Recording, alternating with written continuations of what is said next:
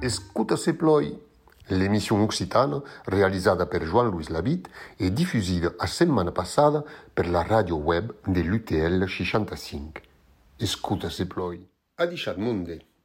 qu'ens e deixem d'ap l'evocacion du libre de razon de Joan Ferrera, lo dusau, e de la peça de que hi trobè Tibo de Rouvre, conservatur de las antiquitats e objectes d'art de las Autes Pirenees. Aquera peça ve pas pensat que hi en occità e que hi dins l'aire dos temps. Joan Ferrer, que es note aquí cap a 1770, una dau en Gascun. Coupe boi liguin. Juniam la butz dab lo concert de Zandius. Lieben nos leu, nos siam pas paresus. Lo hil de diu bebo pla nostas luandias, pusqui venget pes prau ves picadus. Pende la neit que tut era en silenci, de gens bel lem, la nubera amportat, ca que madeix aveva pres nascenso, qui era nascut de tut eternitat. Sa prau va mai, bieria tut innocenta, plea de gràcia e neta de pecat, en sa cuixant que se trobada exenta de las dolors e de l'impuretat. Avancen-nos, anem degens l'establa, contemplau da blusues de la fe, et se rendut com a nus, miserable, n'aiat pas por, buharam pla plaser. Lu qui a la luz en las estelas, lu hil de diu qui n'a pas son parell, trembla de fred, sense huec ni candeles, lu bet qu'a format lo soleil. Lo qu'ei plaçat per dessus tots los andius este couchat sus un punyat de gent qu'a creiré quines causes estranyes, diu encarnat, ha augmentat nostra fe. Qui pot bé en tan trist equipatge e l'as grandiu qui a gauré jamais dit lo tout puxant s'est rendut mainatge lo qui ei ta gran s'este heit tan petit.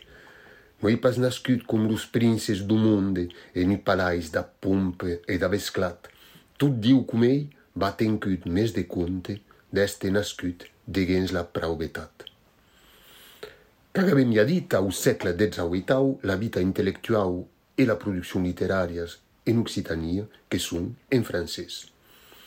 La producció literària en occità que il·luheit d'autors isolats, poetes, essencialment, qui poden totu haver una producció de qualitat, més qui demora acantuada a la província. Que hi ha so qui Robert Laffont e Christian Anatole aperen dins la nouvelle histoire de la littérature occitana ocasions literàries. A tau, la producció poètica du pirenenc Ciprien d'Esporrins, i d'Aspa e de l'Abedà, qui escriu entara bona societat bernesa, més qui ei demorat cantat po poble d'incaudia uè. I operà Daphnis e Alcimadura que serà quitament presentat davant la cour du rei de França. La web television Oc Tele que difusa d'aujurs un documentari sus aquera peça. Que vedem a aparèixer una mena d'especializació du gust occitan, sense disen Lafont e Anatola, qui va durar dinga la revolució e quitaments pla auderà.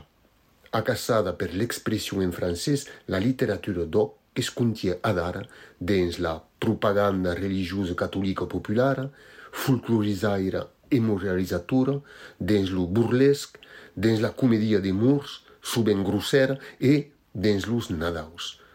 Totu, paral·lelament que es desenvolupa una curiositat e un interès científic pus parlas d'o, per la literatura trobadorenca, qui enviaran aos cambiaments do segle XIX.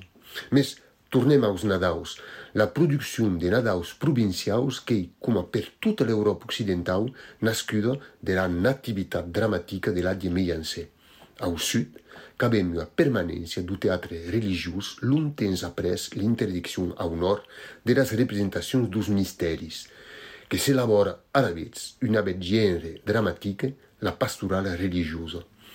Taper o segle XVII la moda dos nadaus qu'ei abundosa, los editors toulousans que hem pareixe dezenats de recuells los maies anonimes, l'anacronisme que hi ha acceptat den les composicions, tau com el desplaçament geogràfic de la Palestina dintre les nostres províncies.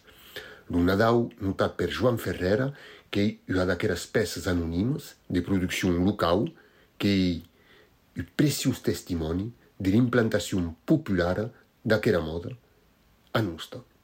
Adishat per Perwei Brame Munde, e tu date buon dia e escuta se ploi.